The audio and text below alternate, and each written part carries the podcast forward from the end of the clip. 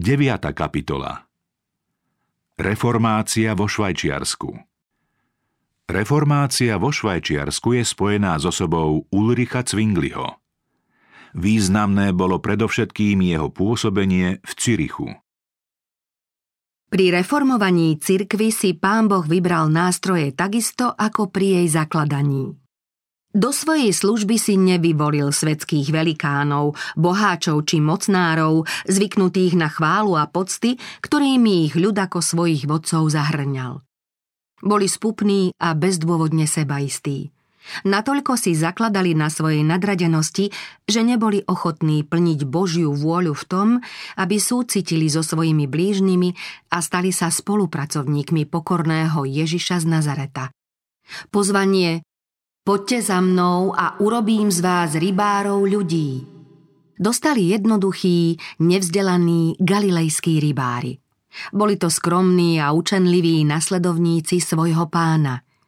Čím menej ich ovplyvnilo vtedajšie falošné učenie, tým lepšie ich mohol Kristus vzdelať a vychovať pre svoju službu.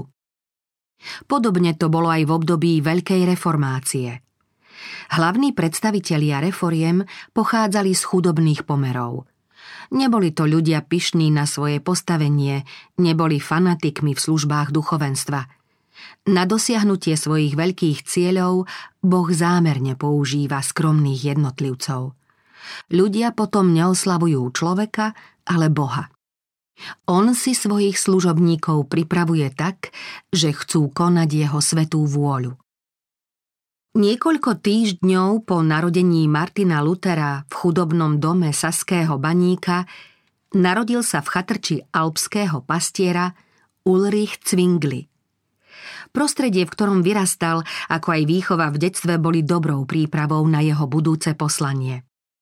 Nádhera prírody a velebnosť kraja mu naplňali myseľ predstavami o Božej majestátnosti, moci a zvrchovanosti.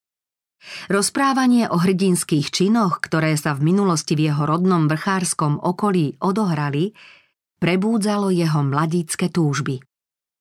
Zbožná stará matka mu rozprávala krásne príbehy z biblických dejín, vybratých z balastu cirkevných legend a povestí.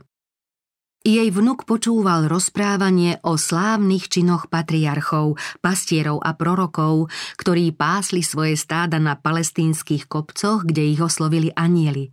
O dieťati z Betlehema a o mužovi, ktorého ukrižovali na Golgote. Tak ako Luterov, aj Ulrichov otec chcel vzdelaného syna. Preto sa chlapec musel čoskoro rozlúčiť s rodným údolím. Keďže sa rozumovo rýchlo vyvíjal, bolo mu treba nájsť učiteľa, ktorý by ho niečomu naučil. Ako 13-ročný odišiel do Bernu, pretože tam bola vtedy najlepšia švajčiarska škola. Tu mu však hrozilo nebezpečenstvo, že príde o všetko, čo sa malo v jeho budúcom živote požehnane zúročiť. Mnísi ho totiž silou mocou vábili do kláštora. Dominikáni a františkáni sa predbiehali v získavaní priazne medzi ľuďmi. Lákali ich honosnou kostolnou výzdobou, honosnými obradmi, slávnymi ostatkami svetcov a zázračnými obrazmi. Bernskí dominikáni vedeli, že ak sa im podarí získať tohto nadaného študenta, budú mať z toho nielen úžitok, ale aj slávu. Jeho mladý vek, vrodené rečnícke schopnosti a spisovateľské nadanie, ako aj hudobné a básnické predpoklady by na ich bohoslužby prilákali ľudí skôr, než všetok pompézny lesk a vonkajšia nádhera a rozmnožili by príjmy rehole. Pre kláštor ho chceli získať rôznymi úskokmi a lichotením. Keby Božia prozreteľnosť nebola Lutera vyslobodila, bol by sa ako študent zavrel v kláštornej cele a pre svet by bol úplne stratený. Cvingli nemusel prežiť rovnaké nebezpečenstvo, lebo jeho otec sa našťastie dozvedel o zámeroch mníchov. Nehodlal trpieť, aby jeho syn viedol záhalčivý a nezmyselný mnížský život. Keďže pochopil, aké nebezpečenstvo môže ochromiť Ulrichov ďalší zdarný vývoj, nariadil mu, aby sa bezodkladne vrátil domov. Syn poslúchol. no v rodnom údolí nemohol zostať spokojný. Počase odišiel do Bazileja a pokračoval v štúdiu. Tam aj prvýkrát počul evanielium o nezaslúženej Božej milosti. Učiteľ klasických jazykov Wittenbach sa pri štúdiu gréčtiny a hebrejčiny dostal k písmu svetému a vo svojich prednáškach otváral myseľ svojich poslucháčov pre lúče Božieho svetla. Pripomínal, že existuje pravda staršia a oveľa hodnotnejšia než náuky, ktoré šíria teológovia a filozofi. Tou pravdou je smrť Ježiša Krista ako jediné výkupné za hriešnika. Tieto prvé lúče svetla boli pre Cvingliho duchovným úsvitom. Začiatky pôsobenia Onedlho sa mal Cvingli rozlúčiť s Bazilejom a nastúpiť svoju životnú dráhu. Jeho prvým pôsobiskom bola alpská farnosť v blízkosti rodného údolia. Podľa záznamu jedného z jeho neskorších spolupracovníkov sa Cvingli po ustanovení za kňaza celou dušou venoval štúdiu, lebo si uvedomoval rozsah potrebných vedomostí pastiera Kristovho stáda – Dôkladným skúmaním písma spoznával rozdiely medzi biblickou pravdou a bludmi Ríma. Podriadil sa písmu ako Božiemu slovu, jedinému, úplnému a neomilnému pravidlu. Pochopil, že písmo sa vykladá písmom, teda samo. Neodvažoval sa vykladať ho tak, aby vyhovovalo jeho vlastným predstavám – Pokladal si za povinnosť spoznať a pochopiť jeho skutočný zmysel. Všetko zapojil do objasnenia plného a presného významu biblického textu. Prosil o pomoc Ducha Svetého, ktorý podľa Ježišovho sľubu zjaví pravdu všetkým, ktorí ju úprimne a s modlitbou hľadajú. Cvingli vyhlásil Písmo pochádza od Boha, nie od človeka – a sám Boh, ktorý osvecuje, ti umožní pochopiť, že pochádza od Neho. Božie slovo nemôže sklamať. Je jasné, samo učí, samo sa vykladá, osvecuje človeka celou spásou a milosťou, utešuje ho v Bohu, robí ho pokornejším, takže sa stráca až prepadá, len aby prijal Boha. Pravdu týchto slov dokázal Cvingli vlastným životom. O tom, čo v tom čase prežíval, neskôr napísal. Keď som sa začal úplne venovať písmu svetému, filozofia a teológia ma neprestali pokúšať, aby som sa s nimi prel. Nakoniec som dospel k názoru, že musím dať bokom všetky lži a Boha začať poznávať len z jeho vlastného slova. Vtedy som ho začal prosiť o nebeské svetlo a písmo som začal chápať oveľa jasnejšie. Učenie, ktoré Cvingli hlásal, nepochádzalo od Lutera. Bolo to učenie Kristovo. Švajčiarsky reformátor vyhlásil Ak Luther káže Krista, robí to, čo robím ja. Priviedol ku Kristovi viac ľudí, než som ich priviedol ja. To však nie je podstatné. Nebudem sa volať po nikom inom, než po Ježišovi Kristovi. Som jeho vojak a on je mojím jediným vodcom. Nikdy som Luterovi nenapísal jediné slovo a Luther nenapísal mne. Prečo? Aby bolo zjavné, aký jednotný je Boží duch. Veď obaja, bez toho, aby sme sa spolu dohovorili, učíme o Kristovi celkom zhodne. V roku 1516 dostal Cvingli ponuku, aby sa stal kazateľom v kláštore v Einsiedelne. Tam mal možnosť zblízka poznať skazenosť Ríma a šíriť odtiaľ reformačné myšlienky ďaleko za hranicami rodných Alp. Do Einsiedelnu chodili ľudia najmä kvôli obrazu panny Márie s údajne zázračnou mocou.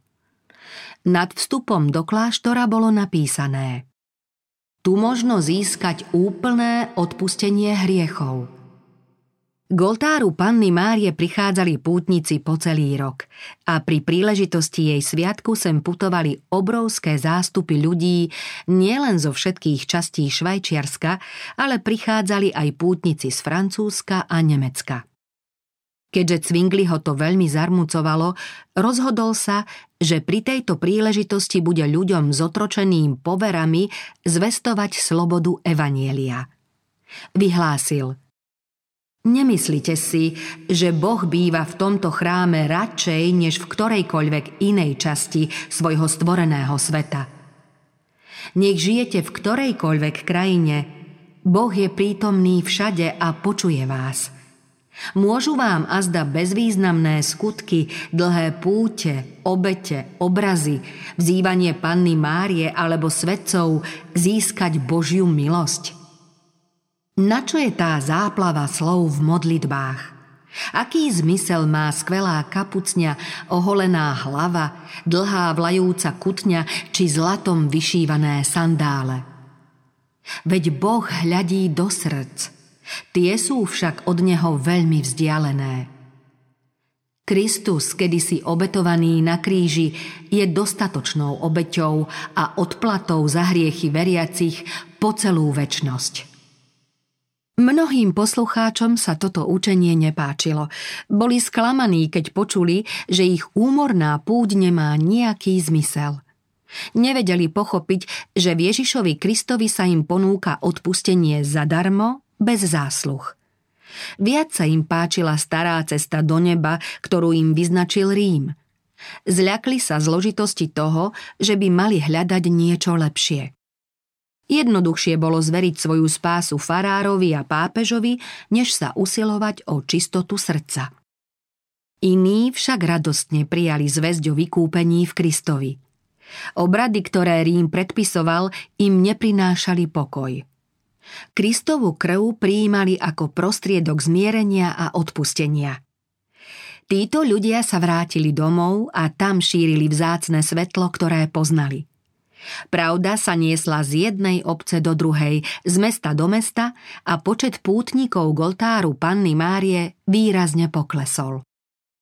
Ubúdalo obetí a darov, čím sa zmenšoval i Cvingliho plat, ktorý od obetí priamo závisel. Bol však rád, keď videl, ako vplyv fanatizmu a povier slabne. Cirkevné úrady neboli slepé, aby si nevšimli dielo, ktoré Cvingli koná, no zatiaľ váhali zakročiť.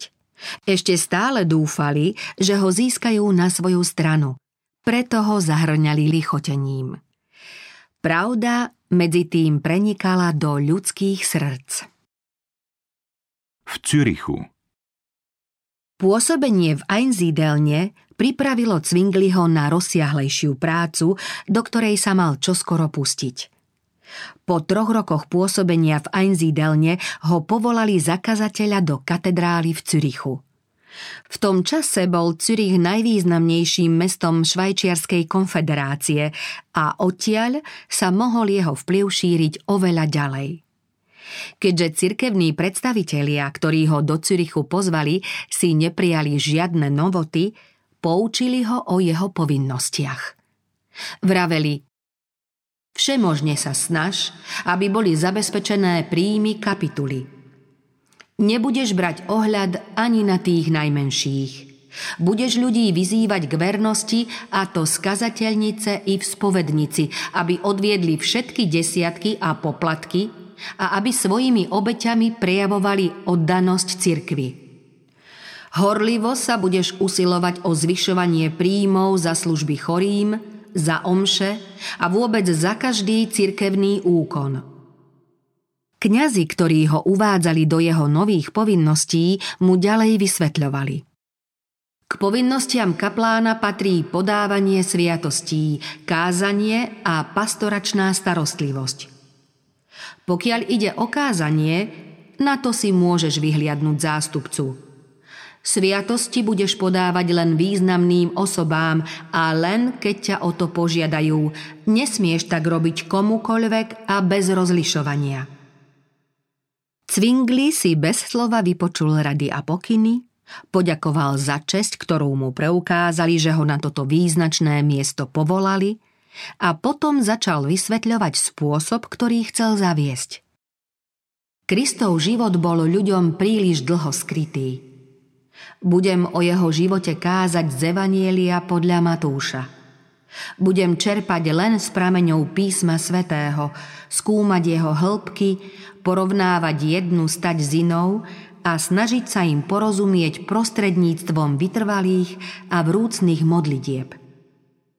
Svoju službu zasvetím Božej sláve, chvále jeho jediného syna, skutočnej spáse ľudí a ich vzdelávaniu v pravej viere.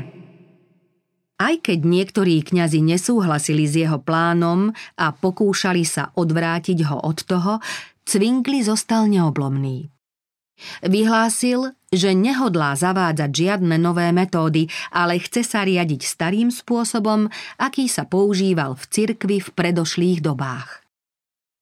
Záujem o pravdy, ktoré kázal, bol už prebudený. Veľký počet ľudí sa začal priam hrnúť na jeho kázne. Medzi poslucháčmi boli mnohí, ktorí už dávno prestali navštevovať bohoslužby. Cvingli začínal svoje kázanie tým, že otvoril evanelium, začal čítať a vysvetľovať svojim poslucháčom inšpirovaný záznam života, učenia a smrti Ježiša Krista. Tak ako v Einsiedelne, aj tu predstavoval Božie slovo ako jedinú neomilnú autoritu a Kristovú smrť ako jedinú dokonalú obeď. Oznámil Chcem vás priviesť ku Kristovi, k pravému zdroju záchrany. Okolo kazateľa sa zhromažďovali ľudia všetkých vrstiev, od verejných činiteľov a učencov po remeselníkov a roľníkov. Ľudia počúvali jeho slová s hlbokým záujmom. Cvingli nielen upozorňoval na ponuku nezaslúženej spásy, ale aj smelo karhal neprístojnosti a vtedajšiu skazenosť. Po návrate z chrámu mnohí velebili Boha. Vraveli, tento muž je kazateľom pravdy. On bude naším Mojžišom, aby nás vyviedol z tejto egyptskej temnoty. Ľudia spočiatku prijímali jeho pôsobenie s veľkým nadšením. No časom sa začali ozývať aj nepriateľské hlasy. si začali odsudzovať jeho učenie a mariť jeho dielo. Niektorí ho začali zosmiešňovať a potupovať, iní ho osočovali a vyhrážali sa mu. Cvingli všetko trpezlivo znášal a hovorieval Ak chceme pre Ježiša Krista získať bezbožných, musíme nad mnohými vecami zažmúriť oči. V tom čase dostalo reformačné dielo novú pomoc. Do Cürichu prišiel akýsi Lucian s niektorými luterovými spismi. Poslal ho ta istý priateľ reformácie z Bazileja. Nazdával sa, že predajom týchto spisov by sa mohlo účinne pomôcť šíreniu svetla. Cvingli mu napísal – Zistí, či je to človek dostatočne opatrný a obratný a ak je taký, nech vo Švajčiarsku z mesta do mesta, z mestečka do mestečka, z dediny do dediny, ba z domu do domu roznáša Luterové spisy, najmä jeho výklad pánovej modlitby napísanej pre kresťanských lajkov. Čím viac budú o nich ľudia vedieť, tým viac ich budú kupovať. Takto si svetlo pravdy našlo miesto v srdciach mnohých ľudí. Keď sa Boh chystal zlomiť okovy nevedomosti a povier, aj Satan sa všemožne snažil obklopiť ľudí tmou a spútať ich krídla ešte pevnejšie. Zatiaľ čo v rôznych krajinách povstávali muži a vysvetľovali ľuďom, že odpustenie a ospravedlnenie možno získať len vďaka obeti Ježiša Krista, Rím s novým úsilím otváral vo všetkých kresťanských zemiach trh a ponúkal odpustky za peniaze. Cirkev určila výšku poplatku za každý hriech a ľuďom dovoľovala slobodne páchať zločiny, len aby bola cirkevná pokladnica stále plná. Obidva smery súťažili o čoraz väčší vplyv. Jeden ponúkal odpustenie hriechov za peniaze, druhý odpustenie Ježišovi Kristovi. Rím podporoval hriech a urobil si z neho zdroj príjmov. Reformátori hriech odsudzovali a poukazovali na Krista ako na zmierňujúcu obeď a vysloboditeľa. V Nemecku zverili predaj odpustkov dominikánskym mníchom, ktorých riadil neslávne známy Tetzel. Vo Švajčiarsku dostali obchod s odpustkami františkáni pod dohľadom talianského mnícha Samsona. Ten už dobre poslúžil cirkvi, keď pre pápežskú pokladnicu zabezpečil obrovské finančné zisky z Nemecka a zo Švajčiarska. Teraz opäť prechádzal Švajčiarskom a priťahoval k sebe veľké zástupy ľudí.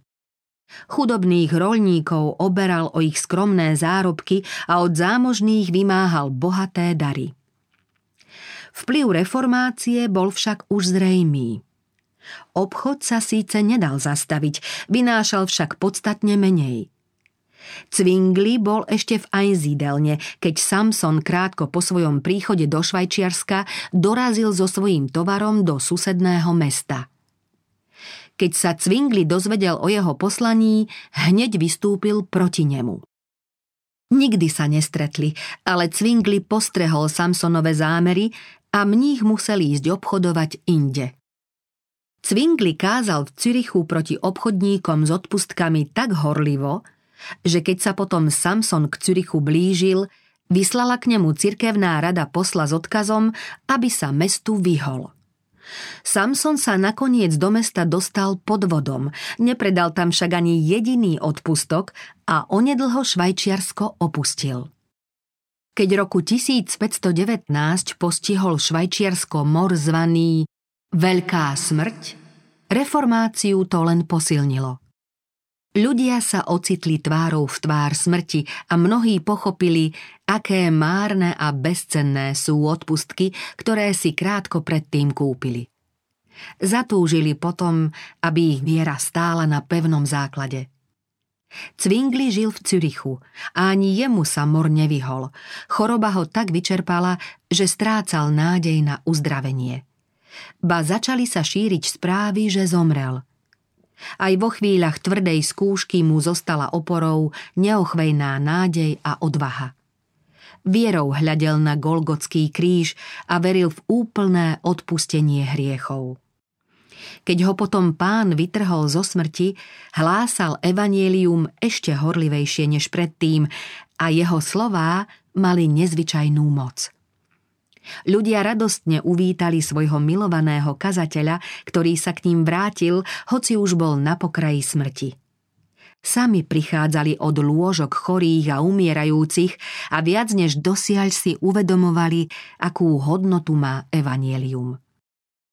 Cvingli začali jasnejšie chápať pravdy evanielia a priamo na sebe plnšie pocítil jeho obnovujúcu moc. Teraz ho zaujímali dva námety – pád človeka do hriechu a plán vykúpenia. Hlásal V Adamovi sme všetci mŕtvi, určení na odsúdenie a záhubu. Kristus však za nás zaplatil nesmierne veľké výkupné. Jeho utrpenie, väčná obeď, ktorá má trvalo uzdravujúcu moc, robí navždy zadosť Božej spravodlivosti všetkým, ktorí sa na ňu spoliehajú pevnou a neochvejnou vierou. Pritom učil, že ľudia nesmú s odvolaním sa na Kristovú milosť pokračovať v hriechu. Kde je viera v Boha, tam je Boh. A kde Boh prebýva, tam je horlivosť, ktorá vedie a núti ľudí k dobrým skutkom. Záujem o Cvingliho kázne bol taký, že zástupy poslucháčov naplňali chrám do posledného miesta. Kázne odhaľovali pravdu postupne, ako ju poslucháči boli schopní vnímať. Cvinkli starostlivo dbal o to, aby na začiatku neuvádzal tie body pravdy, ktoré by ich mohli vydesiť a vyvolať v nich predsudky. Jeho úlohou bolo získať srdcia ľudí pre Kristovo učenie – premeniť ich Kristovou láskou a poukázať na Kristov príklad. Ak príjmú zásady Evanielia, potom opustia aj svoje poverčivé názory a zvyky. Postup reformácie v Cürichu Reformácia v Cirichu postupovala krok za krokom. Vyľakaní nepriatelia sa odhodlali na rázny odpor. Ak pred rokom vyhlásil Wittenberský mních svoje nie pápežovi i cisárovi vo Wormse, teraz sa zdalo, že podobný odpor voči pápežským požiadavkám sa prejaví aj v Cirichu. Útoky na Cvingliho sa opakovali – v samozprávach kantónov, ktoré boli verné pápežovi, z času na čas upálili niekoľko stúpencov Evanielia. To však odporcom nestačilo. Chceli umlčať hlavného šíriteľa kacírstva. Kostnický biskup poslal teda troch delegátov do Mestskej rady v Cürichu, prostredníctvom ktorých obvinil Cvingliho, že učí ľud prestupovať cirkevné zákony, čím ohrozuje pokoj a poriadok spoločnosti. Tvrdil, že ak sa nebude rešpektovať autorita cirkvy, zavládne všeobecná anarchia. Cvingli odpovedal, že v Cürichu už 4 roky káže evanielium a mesto je pokojnejšie a tichšie než ktorékoľvek iné vo Švajčiarsku. Potom sa spýtal. Nie je práve kresťanstvo tou najlepšou ochranou obecného poriadku? Delegáti vyzvali členov Mestskej rady, aby zostali verní cirkvi, mimo ktorej, ako tvrdili, nie to spásy. Cvingli odpovedal – nech vás páni a občania toto napomenutie neznepokojí. Základom cirkvi je tá istá skala, ten istý Kristus, ktorý dal Petrovi jeho meno, pretože ho Peter verne vyznal. Každý, kto Ježiša Krista ústami vyznáva a celým srdcom v neho verí, nech je z ktoréhokoľvek národa, páči sa Bohu a Boh ho prijíma – je isté, že mimo takejto cirkvy spásy niet. Výsledkom zasadnutia rady bolo to, že jeden z biskupových delegátov prijal reformovanú vieru. Keďže Mestská rada odmietla podniknúť proti Cvinglimu akékoľvek opatrenie, Rím sa chystal na nový útok. Keď sa reformátor dozvedel o zámeroch svojich nepriateľov, zvolal Len nech prídu, Bojím sa ich tak, ako sa skalný útes bojí dorážajúcich vln. Snahy duchovných len pomohli tomu, čo chceli zničiť. Pravda sa šírila ďalej. Jej prívržencov v Nemecku skľúčených Luterovým zmiznutím to povzbudilo, keď videli, aký pokrok dosahuje evanelium vo Švajčiarsku. Ovocie reformačného rozmachu v Cürichu sa prejavilo v úbytku nerestí, v lepšom spoločenskom poriadku a spolužití.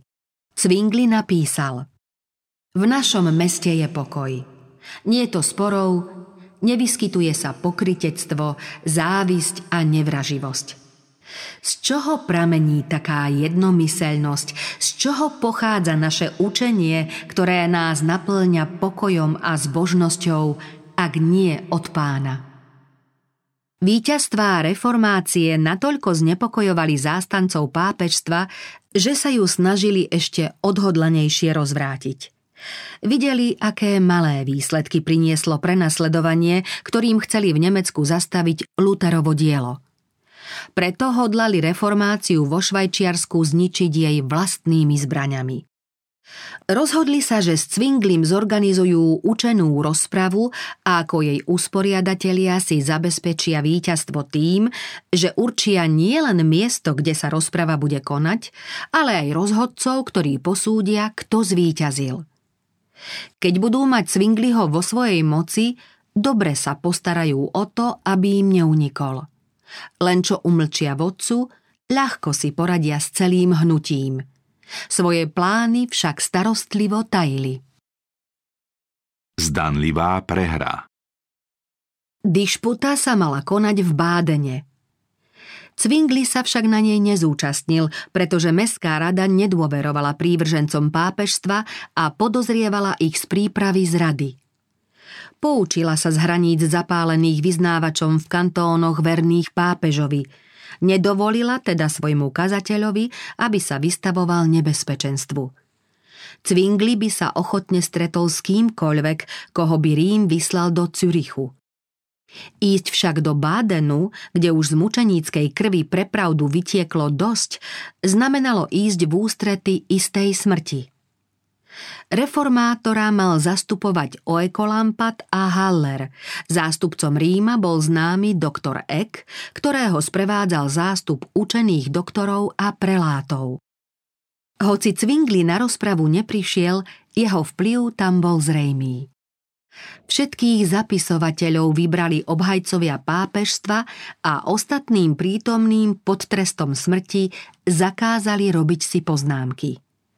Cvingli napriek tomu každý deň dostával presnú správu o tom, čo sa v Bádene udialo. Na dišpute sa totiž zúčastnil istý študent, ktorý každý večer zapísal dôvody, ktoré boli toho dňa predložené. Iní dvaja študenti denne dodávali tieto záznamy Cvinglimu do Cürichu spolu s listami od Oekolampada. Reformátor každý deň odpovedal, radil a podával návrhy.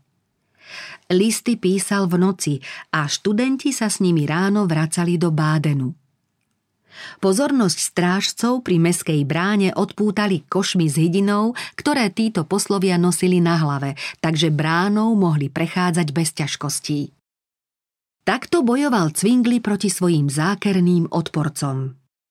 Mikonius napísal Cvingli svojim premýšľaním, prebdenými nocami a radami, ktoré posielal do Bádenu, Vykonal viac, než by urobil tým, keby sa na rozprave so svojimi odporcami zúčastnil osobne. Obhajcovia pápežstva sa z očakávaného víťazstva tešili už vopred. Preto prišli do Bádenu v najdrahších šperkami vyzdobených šatách. Usporiadali slávnostné hody pri stoloch, na ktorých boli tie najvzácnejšie lahôdky a najvyberanejšie vína – Ťarchu svojich duchovných povinností si zľahčovali zábavami a hýrením. Zástancovia reformácie sa od nich zásadne líšili. Obyčajným ľuďom sa javili ako skupina len o čosi lepšia od žobrákov. Zo skromných prostriedkov si mohli dovoliť len to najpotrebnejšie. Majiteľ domu, v ktorom Oekolampad býval, Príležitostne sledoval tohto nájomníka vo svojom byte a vždy ho videl buď študovať, alebo modliť sa. Veľmi sa tomu divil a hovoril, že kacír je pri najmenšom veľmi zbožný. Na začiatku rozpravy vystúpil doktor Ek sebavedome za skvostne vyzdobený rečnícky pult, Zatiaľ čo skromný a jednoducho oblečený Oekolampad mal určené miesto pred svojím protivníkom na hrubo vyrezávanej stoličke. Prenikavý hlas ani zjavná sebaistota doktora Eka neopúšťali. Svojou horlivosťou si zabezpečoval odplatu a slávu, lebo ako obhajca viery mal dostať slušnú odmenu – keď mu zlyhávali argumenty, začal s urážkami a prísahami. Skromný a ostýchavý Oekolampat sa bál boja. Rozpravu začal slávnostným vyhlásením. Neuznávam nejaké iné kritérium než Božie slovo. Hoci sa správal jemne a zdvorilo, preukázal, že je schopný a neoblomný. Kým obhajcovia pápežstva sa obvykle odvolávali na autoritu cirkevných tradícií, reformátor sa pevne pridržal Biblie. Vyhlásil v našom Švajčiarsku obyčaje neplatia, ak nie sú v súlade s ústavou. Našou ústavou vo veciach viery je však písmo sveté. Rozdiel medzi oboma diskutujúcimi nezostal bez účinku. Pokojné a jasné dôvody reformátora, prednesené v kresťanskej pokore a láskavo, oslovili prítomných, takže sa znechutene odvracali od ekovho hlučného naparovania. Rozprava trvala 18 dní. Keď sa skončila, zástancovia pápežstva sa nazdávali, že zvíťazili. Väčšina účastníkov podporila Rím – Snem označil reformátorov za porazených a oznámil, že spolu so svojím vodcom Cvinglim sú z cirkvy vyobcovaní. Ovocie rozpravy však ukázalo, komu prospela. Rozprava významne posilnila protestantizmus, lebo onedlho sa pre reformáciu rozhodli významné mestá Bern a Bazilej.